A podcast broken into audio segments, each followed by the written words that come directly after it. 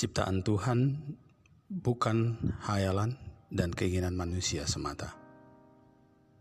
Kejadian 2 ayat 9. Lalu Tuhan Allah menumbuhkan berbagai-bagai pohon dari bumi, yang menarik dan yang baik untuk dimakan buahnya, dan pohon kehidupan di tengah-tengah taman itu, serta pohon pengetahuan tentang yang baik dan yang jahat. Coba kita perhatikan tentang berbagai-bagai pohon dari bumi yang menarik dan yang baik untuk dimakan buahnya itu. Bukankah Hawa juga jatuh karena pohon itu baik untuk dimakan dan sedap kelihatannya? Keduanya baik, namun jika kita memperhatikan kata menarik dan sedap, memiliki perbedaan. Kata menarik menekankan buah itu yang menarik untuk dimakan oleh Hawa. Sementara itu, ketika Hawa melihat buah dari pohon pengetahuan tentang yang baik dan yang jahat, maka hal ini bukan berbicara tentang buahnya yang menarik lagi, namun sudah sebuah keinginan yang kuat, berhubungan dengan kerakusan, nafsu, bersifat menyenangkan diri, dan menarik mata. Itu sebabnya kita tidak perlu mempermasalahkan buahnya itu buah apa. Tapi buah itu menjelaskan atau dijelaskan menarik, dan masalah sesungguhnya ada pada Hawa yang melihat buah dari pohon itu dengan keinginan yang kuat dan bernafsu. Lalu mari kita baca dalam 2 Korintus pasal 10 ayat 5. Disebutkan kami mematahkan setiap siasat orang dan merubuhkan setiap kubu yang dibangun oleh keangkuhan manusia untuk menentang pengenalan akan Allah. Kami menawan segala pikiran dan menaklukkannya kepada Kristus. Kata siasat dalam bahasa Yunani diterjemahkan pikiran, alasan, atau khayalan. Kita bisa melihat bahwa ada 2 keterkaitan antara keinginan kuat dan nafsu Hawa dengan apa yang ada atau dipikirkannya, yang merupakan khayalan Hawa. Allah seharusnya tidak merubah apa yang baik. Hawa seharusnya tidak merubah apa yang baik menurut Allah menjadi apa yang baik bagi dirinya sendiri. Begitu juga dengan buah yang menarik menjadi buah yang sedap.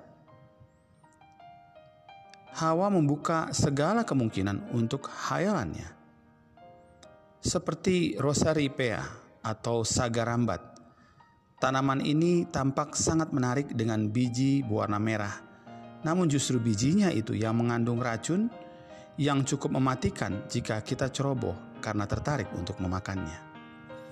Kita belajar bahwa ketika kita melihat sebuah godaan, maka bukan pada sesuatu yang kita lihat seperti buah yang dimakan oleh Hawa.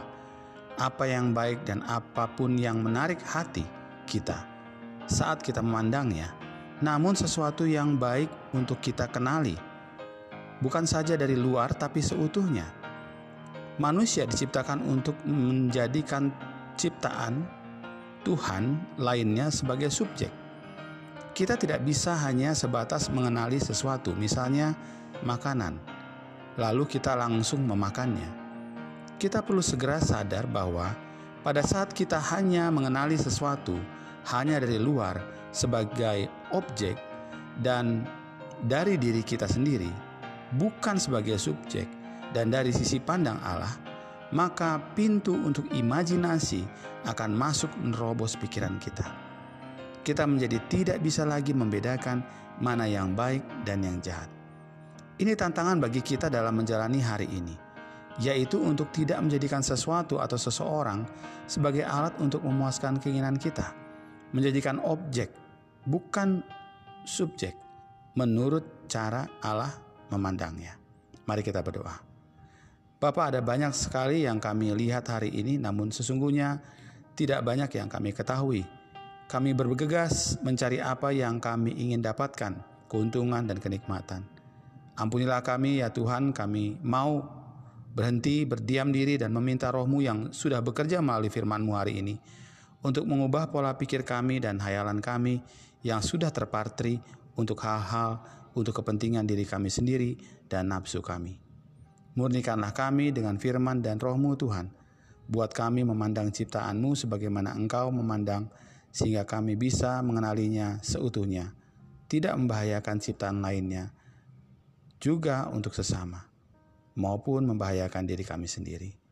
Semua hayalan dan pikiran yang bukan berasal darimu kami tolak, dalam nama Yesus. Biarkanlah hanya engkau yang berkuasa atas kami ya Tuhan. Di dalam nama Yesus Kristus kami berdoa. Amin.